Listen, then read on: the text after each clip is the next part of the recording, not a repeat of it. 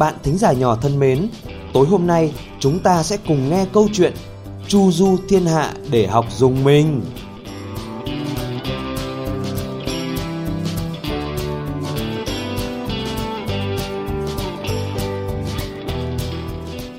Một người cha có hai người con trai, người con trai cả thông minh, khôn ngoan, luôn tìm cách giải quyết mọi việc sao cho tốt nhất. Ngược lại, người em thì ngốc nghếch, không hiểu biết gì cả, học thì không vào, ai thấy cũng phải kêu. Thằng đấy chính là gánh nặng của cha nó. Mỗi khi có việc làm, dù sớm hay tối, thì người anh cả đều phải nhúng tay vào. Nhưng anh lại có tính nhát như cái. Vào buổi tối hay đêm khuya, hễ cha sai đi làm việc gì mà phải qua bãi tha ma hoặc là nơi nào hoang vắng, thì anh ta đều tìm cách từ chối. Trời ơi, con chịu thôi cha con không dám đi đâu, con sợ rung cả mình. Tối tối, mọi người thường ngồi quây quần bên bếp lửa kể cho nhau nghe những câu chuyện sờn gai ốc, thỉnh thoảng lại có người nói Trời ơi, nghe mà rung cả mình. Người em ngồi trong xó nhà nghe chuyện nhưng chẳng hiểu gì cả, nghĩ bụng.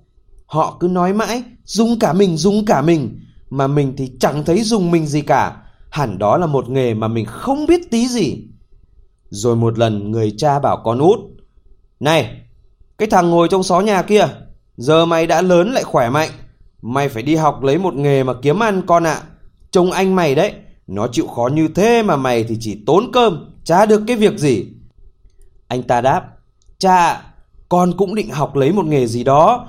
Con không biết dùng mình. Nếu được xin cha cho con học nghề ấy nhé Người anh cả nghe thấy em nói thế thì cười và nghĩ thầm Trời, lạy chúa tôi, ngớ ngẩn như thằng em trai tôi thì suốt đời chẳng làm nên trò trống gì cả. Thép xấu thì làm sao uốn được lưỡi câu? Người cha thở dài và bảo con út, học dùng mình thì chắc mày có thể học được, nhưng mà nghề ấy thì kiếm ăn làm sao hả con? Sau đó ít lâu, người coi nhà thờ đến chơi, nhân đó người cha than phiền với khách về nỗi khổ tâm của mình và kể cho khách nghe về sự vụng về ngớ ngẩn của anh con trai út. Ông nói, đấy ông xem, tôi hỏi nó muốn học nghề gì thì nó cứ khăng khăng đòi học nghề dùng mình. Ông khách đáp, nếu chỉ học có thế thôi thì tôi có thể dạy cho nó được. Ông cho nó lại đằng tôi, tôi sẽ gột rửa cho nó bớt ngẫn đi. Người cha rất mừng, nghĩ bụng. Thằng nhỏ này chắc sẽ được dạy dỗ cẩn thận để bớt ngớ ngẩn đi. Thế là anh con trai út đến nhà người coi nhà thờ nhận việc. Công việc của anh ta là kéo chuông nhà thờ. Mới được vài ngày, một hôm vào đúng giữa đêm, thầy đánh thức trò dậy, sai lên gác kéo chuông. Thầy nghĩ bụng, rồi mày sẽ được học thế nào là dùng mình. Ông thầy lén lên gác chuông trước, khi anh trò ngốc lên đến nơi, quay người lại, sắp cầm lấy dây chuông thì thấy có một cái bóng trắng đứng đối diện mình ở bên kia tháp chuông. Anh ta quát lên. Ai đó? Nhưng cái bóng cứ đứng im, không đáp mà cũng không nhúc nhích. Anh ta lại quát. Muốn sống nói mau, không thì bước ngay. Đêm khuya có việc gì mà đến đây? Nhưng người coi nhà thờ vẫn không hề động đậy để anh ngốc tưởng là bóng ma. Anh ngốc lại thét lên lần nữa. Mày muốn tính gì ở đây? Nếu mày là người ngay thì hãy lên tiếng Nhược bằng không thì tao quẳng mày xuống chân cầu thang ngay bây giờ. Người coi nhà thờ nghĩ bụng. Chắc nó chẳng dám đâu. Nghĩ vậy, bác không lên tiếng mà cứ đứng sừng sững như tượng đá. Hỏi tới lần thứ ba cũng không thấy trả lời. Anh ngốc lấy đà xông tới, đẩy cái bóng xuống chân cầu thang. Cái bóng lăn từ bậc thang thứ 10 xuống đất, nằm sõng sượt ở một xó. Anh ngốc điềm tĩnh kéo chuông, kéo xong anh đi thắng về nhà lẳng lặng chẳng nói chẳng rằng, lên giường nằm ngủ. Vợ người coi nhà thờ chờ mãi vẫn không thấy chồng về, đâm ra lo, lại đánh thức anh ngốc dậy hỏi. Mày có biết ông nhà tao ở đâu không? Ông lên gác chuông trước mày đấy mà. Anh ta đáp, thưa bà không ạ, nhưng ở bên kia cửa tháp chuông đối diện với cầu thang, thấp thoáng bóng người. Con hỏi mãi cũng không đáp, đuổi cũng không chịu đi. Con cho là đồ ăn trộm, liền đẩy xuống cầu thang, Bà ra đó xem có phải ông nhà không Nếu thật đúng vậy thì con rất ân hận Người vợ chạy vội ra tháp chuông Thì thấy đúng là chồng mình nằm trong xó Bị gãy một chân đang rên rỉ Bà cõng chồng về Rồi đến thằng nhà cha chàng ngốc là lối om sòm lên. Con ông gây tai vạ, nó đã đẩy ông nhà tôi xuống chân cầu thang, làm ông ấy gãy một chân.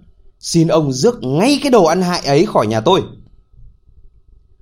Người cha choáng váng, chạy ngay đến, mắng con một trận nên thân, rồi bảo, Con ơi là con, sao mày lại nghịch quái ác thế? Quỷ ám mày hay sao? Con đáp, Thưa cha, cha nghe con kể đã, quả thật là con bị oan. Giữa đêm khuya thanh vắng, ông ấy lại đứng ở đó như một người đang tính chuyện gì đen tối ấy. Con không biết người đứng đó là ai, mà con đã quát hỏi ba lần là hãy lên tiếng đáp, nếu không thì đi nơi khác. Ông ấy có nghe đâu. Người cha cáu tiết quát lớn. Trời ơi, mày chỉ làm khổ tao, bước ngay khỏi nhà cho khuất mắt tao. Tao không muốn nhìn mặt mày nữa. Dạ, con xin vâng lời cha, nhưng cha hãy để trời sáng đã, lúc đó con sẽ đi học thuật dùng mình để tự nuôi thân.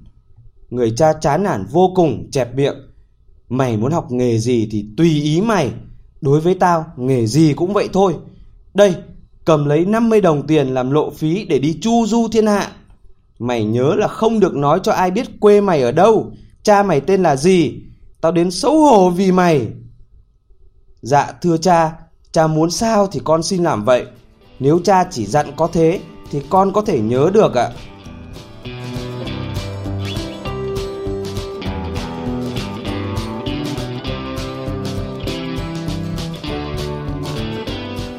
Các bạn đang nghe câu chuyện Chu Du Thiên Hạ để học dùng mình, phát trên kênh giải trí Chú Mèo Đi Dép.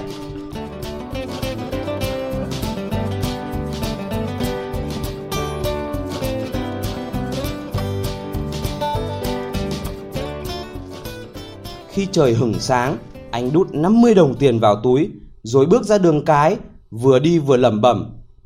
Ước gì ta biết dùng mình, ước gì ta biết dùng mình. Một người đánh xe đi từ từ phía sau tới, nghe thấy vậy liền hỏi. Này, mày tên là gì? Anh ta trả lời, tôi không biết. Người đánh xe hỏi tiếp, thế quê mày ở đâu? Tôi không biết. Thế cha mày tên là gì? Tôi không được phép nói điều đó. Thế mày luôn mồm lẩm bẩm cái gì thế? Anh đáp, ấy, tôi muốn học dùng mình, nhưng chẳng ai dạy cho tôi nghề ấy. Người đánh xe nói, thôi đừng nói lật thần nữa. Nào, hãy đi theo tao, tao tìm chỗ cho mà ngủ. Hai người cùng đi, đến tối thì họ tới được một quán trọ và định ngủ qua đêm ở đó. Vừa mới bước vào quán trọ, chàng ngốc đã nói bô bô lên. Ước gì ta biết dùng mình, ước gì ta biết dùng mình. Nghe thấy vậy, chủ quán phải bật cười bảo. Mày khoái cái đó lắm phỏng, mày đến đây thật đúng lúc đấy. Vợ chủ quán ngắt lời chồng. Thôi, mặc người ta, lắm cu cậu ngổ ngáo dính mũi vào chuyện của người khác cũng đã toi mạng rồi đấy. Thật là buồn phiền và đáng tiếc nếu đôi mắt sáng kia không còn được nhìn thấy ánh sáng mặt trời nữa. Nhưng chàng trai trẻ liền nói, dù nghề đó có khó đến đâu chăng nữa, tôi cũng muốn học cho biết. Tôi cất công ra đi, cũng chỉ vì thế. Anh ta quấy rầy mãi, làm chủ quán phải kể cho nghe rằng gần đây có một lâu đài có quỷ sứ. Ai thức ba đêm liền ở đó, chắc sẽ biết thế nào là dùng mình. Vua có một người con gái đẹp tuyệt trần, người hứa ai cả gan làm việc ấy sẽ gả công chúa cho. Trong lâu đài có rất nhiều vàng bạc châu báu do quỷ sứ canh giữ. Của báu ấy mà về tay ai thì người ấy tha hồ mà giàu có. Đã có nhiều người vào nhưng không thấy một ai trở ra. Sáng ngày hôm sau, chàng trai xin vào yết kiến nhà vua, anh Tâu. Nếu bệ hạ cho phép, tôi xin thức ba đêm liền ở lâu đài có quỷ sứ ấy. Vua ngắm anh ta hồi lâu, thấy anh ta cũng dễ thương. Vua bảo, Ừm, ngươi được phép mang theo vào trong lâu đài ba đồ vật, nhưng không được mang theo một sinh vật nào. Anh nói, nếu vậy, tôi xin cái gì để đốt lò sưởi, một bàn thợ tiện và một ghế thợ chạm có dao. Ban ngày, vua sai người mang những thứ đó vào trong lâu đài. Khi trời đã tối, chàng trai bước vào, anh đốt một đống lửa to ở trong một gian phòng, đặt dao và ghế thợ chạm sang một bên, rồi ngồi lên bàn thợ tiện. Anh nói, Hey, ước gì ta biết dùng mình, nhưng rồi ở đây cũng đến công toi mà thôi.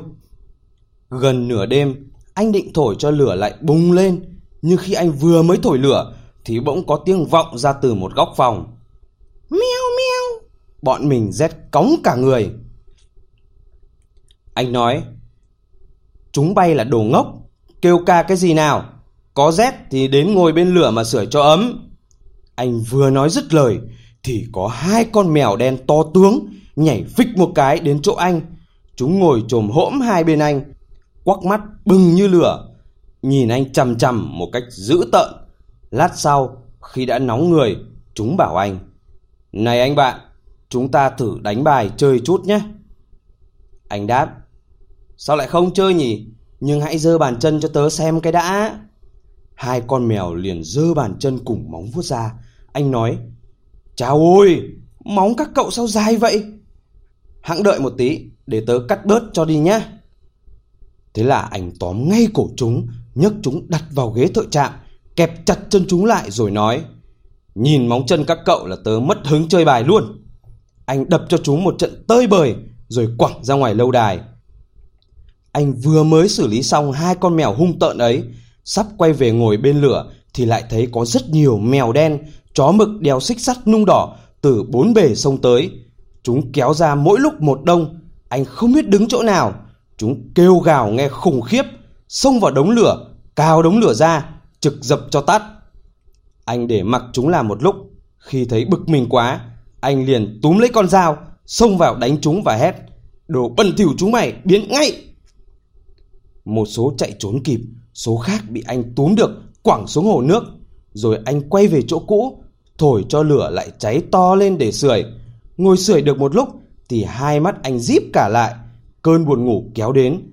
Liếc mắt nhìn quanh, thấy ở góc phòng có một cái giường to, anh nói: "May quá, buồn ngủ thì gặp cái giường." Rồi anh lên giường nằm, anh vừa định nhắm mắt ngủ thì chiếc giường bắt đầu rung chuyển, chạy khắp lâu đài. Anh nói: "Được lắm, có giỏi thì cứ lao nhanh hơn nữa đi." Dường chạy nhanh như xe tứ mã, nhảy qua ngưỡng cửa, phi xuống cầu thang, tiếng kêu lộc cộc, lộc cộc. Bỗng giường vấp và lật ngược lên, giường đệm và mọi thứ đè lên người anh.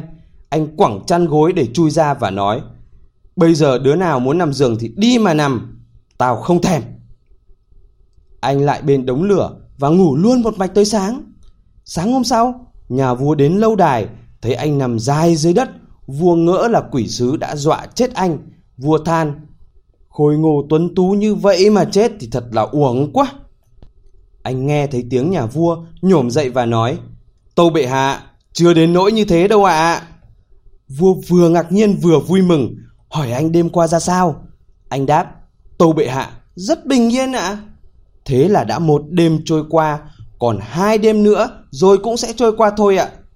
Khi anh về quán trọ, chủ quán trố mắt ra nhìn và nói, Tôi không ngờ là anh lại còn sống đấy.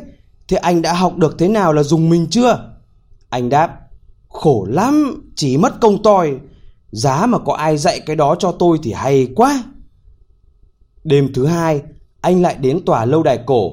Anh đến ngồi bên lửa, lại vẫn ca bài ca cũ. Ước gì ta biết dùng mình. Gần nửa đêm, anh lại nghe thấy tiếng động, tiếng nói lào xào, trước còn khe khẽ, rồi cứ mỗi lúc một rõ hơn. Yên nắng được một lúc, bỗng có tiếng thét lớn. Đó là một người đàn ông non gớm kiếc đang ngồi chiếm chỗ của anh. Anh nói, đừng thách thức nhau, ghế này là ghế của tao chứ. Người kia cứ ngồi lì ở đấy, nhưng anh đâu có chịu thua.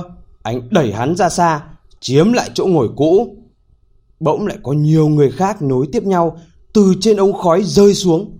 Chúng mang xuống theo chín cái xương ống chân và hai cái đầu lâu. Chúng bày những thứ đó ra để chơi con ki. Anh cũng muốn chơi liền bảo. Này các cậu, cho tới chơi với nhé. Lũ người lạ liền nói. Được thôi, nhưng phải có tiền mới được chơi. Anh đáp. Tiền thì có đủ, nhưng hòn lăn của các cậu là không được tròn lắm đâu đấy. Rồi anh đặt hai cái đầu lâu lên bàn tiện mà tiện lại cho thật tròn. Anh nói, ờ, như thế này nó sẽ lăn trơn hơn. Nào, giờ thì có thể chơi thỏa thích nhá. Anh chơi và thua mất một ít tiền. Khi đồng hồ điểm 12 tiếng thì cả bọn người kia cũng biến mất. Anh lăn ra đất, đánh một giấc ngon lành. Sáng hôm sau, vua lại đến để xem sự thể ra sao. Vua hỏi, lần này thì thế nào? Có sao không? Anh đáp, Tô bệ hạ, tôi có chơi con kỳ và thua mất vài đồng tiền. Thế nhà ngươi có thấy dùng mình không? Anh đáp, thưa không ạ, à, tôi chơi vui lắm. Tôi chỉ ước gì được biết thế nào là dùng mình.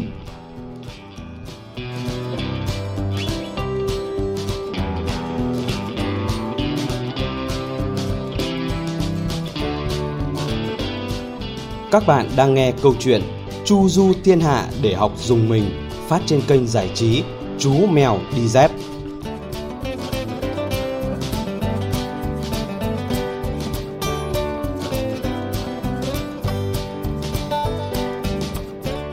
Đêm thứ ba, anh cũng lại ngồi trong lâu đài, anh lại phàn nàn. Ước gì ta biết dùng mình. Vừa lúc đó, một ông lão khổng lồ có tròm dâu bạc dài chấm gót, dáng người nom dễ sợ bước vào. Thực ra, đó là một con quái. Con quái nói, Ai chà, thằng nhãi con, mày sắp biết thế nào là dùng mình rồi, vì mày sắp chết. Anh đáp, đâu lại dễ thế, còn xem tao có muốn chết không mới được chứ. Con quái đáp, tao bắt mày luôn bây giờ. Khoan, khoan cái đã, mày đừng có làm bộ, tao cũng khỏe bằng mày, thậm chí còn khỏe hơn là đằng khác. Con quái nói, thì ta cứ thử sức xem sao, nếu mày khỏe hơn tao, tao sẽ để mày yên. Nào, ta đấu sức đi. Sau đó, con quái dẫn anh đi qua những con đường tối om, cả hai tới bên một ngọn lửa thợ rèn. Con quỷ lấy một cái búa, giơ tay quay một cái thật mạnh vào cái đe, đe thụt hẳn xuống đất. Anh nói, tướng gì, tao đập còn khóe hơn mày. Anh đi đến một cái đe khác, con quái già kia đến đứng sát ngay bên cạnh để ngắm xem. Bộ râu dài của hắn thõng xuống lòng thòng, anh vớ lấy chiếc búa, giơ lên rồi nện mạnh một cái xuống đe. Búa cắm phập vào đe, lôi luôn cả tròm dâu bạc nằm kẹt vào giữa. Anh nói, Tao tóm được mày rồi nhá, giờ thì cái chết ở kề bên cổ mày đây này. Rồi anh cầm một thanh sắt, đập cho nó một trận nên thân. Nó rên rỉ, van lại anh hãy ngừng tay tha cho nó, nó sẽ biếu anh nhiều của cải. Anh nhấc búa lên để cho nó gỡ dâu ra. Con quái dẫn anh trở về lâu đài, dẫn anh tới một căn hầm, rồi chỉ cho anh ba cái cháp đầy vàng. Nó bảo, số vàng đó sẽ chia như sau. Một cháp là dành cho kẻ nghèo, cháp thứ hai là cho nhà vua, còn cháp thứ ba là cho anh. Đúng lúc đó, đồng hồ điểm 12 tiếng. Con quái kia biến mất, còn anh ở lại trong đêm tối. Anh nói, ta phải lần cho thấy đường ra chứ lị. Sờ soạng loanh quanh một hồi lâu, anh lại tìm thấy đường dẫn tới căn buồng cũ. Tới nơi, anh liền lăn ra ngủ bên đống lửa. Sáng hôm sau, vua lại đến hỏi anh. Chắc ngươi đã học được dùng mình rồi chứ? Anh đáp, thưa, chưa ạ. Chả có gì là đáng sợ cả. Có một ông dâu dài tới đây. Ông ta chỉ cho tôi chỗ có lắm vàng dưới hầm nhà, nhưng vẫn chưa có ai dạy cho tôi biết thế nào là dùng mình. Lúc đó vua bảo, Ngươi đã trừ được quỷ sứ ở lâu đài, ta sẽ gả con gái ta cho ngươi. Anh đáp, đó thật là một diễm phúc, nhưng tôi vẫn chưa biết thế nào là dùng mình. Rồi vàng ở hầm nhà được lấy lên, lễ cưới được cử hành long trọng. Mặc dù rất yêu thương vợ, tuy đang vui duyên mới, nhưng lúc nào vị phò mã trẻ tuổi vẫn cứ nhắc, ước gì ta biết dùng mình. Chuyện ấy làm cho công chúa buồn giàu. Một thị tỳ của công chúa nói, con sẽ giúp một tay để cho phò mã một bài học về dung mình. Người thị tỳ ra ngay con suối chảy qua vườn thượng uyển, múc một thùng nước đầy cá bống mang về cung, trao cho công chúa. Đến khuya, khi phò mã đang ngủ say, công chúa khẽ kéo chăn ra, đổ úp cả thùng nước lạnh đầy cá lên người chàng. Những con cá bống quẫy nhảy lung tung quanh người làm cho phò mã choang dậy và kêu lên. Ôi, rung cả mình, có cái gì đấy làm tôi rung cả mình. Nàng ơi, giờ thì ta biết thế nào là rung cả mình rồi.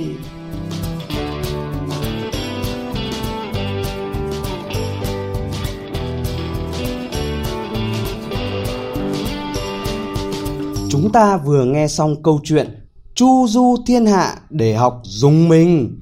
Chuyện cổ tích được phát trên fanpage Chú Mèo Đi Dép vào 9 giờ tối hàng ngày. Bố mẹ nhớ like và subscribe để bé không bỏ lỡ những câu chuyện mới nhé. Nếu bé thích nghe câu chuyện nào, bố mẹ hãy comment ở dưới. Chúng tôi sẽ đọc câu chuyện đó cho bé nghe. Xin chào và chúc ngủ ngon.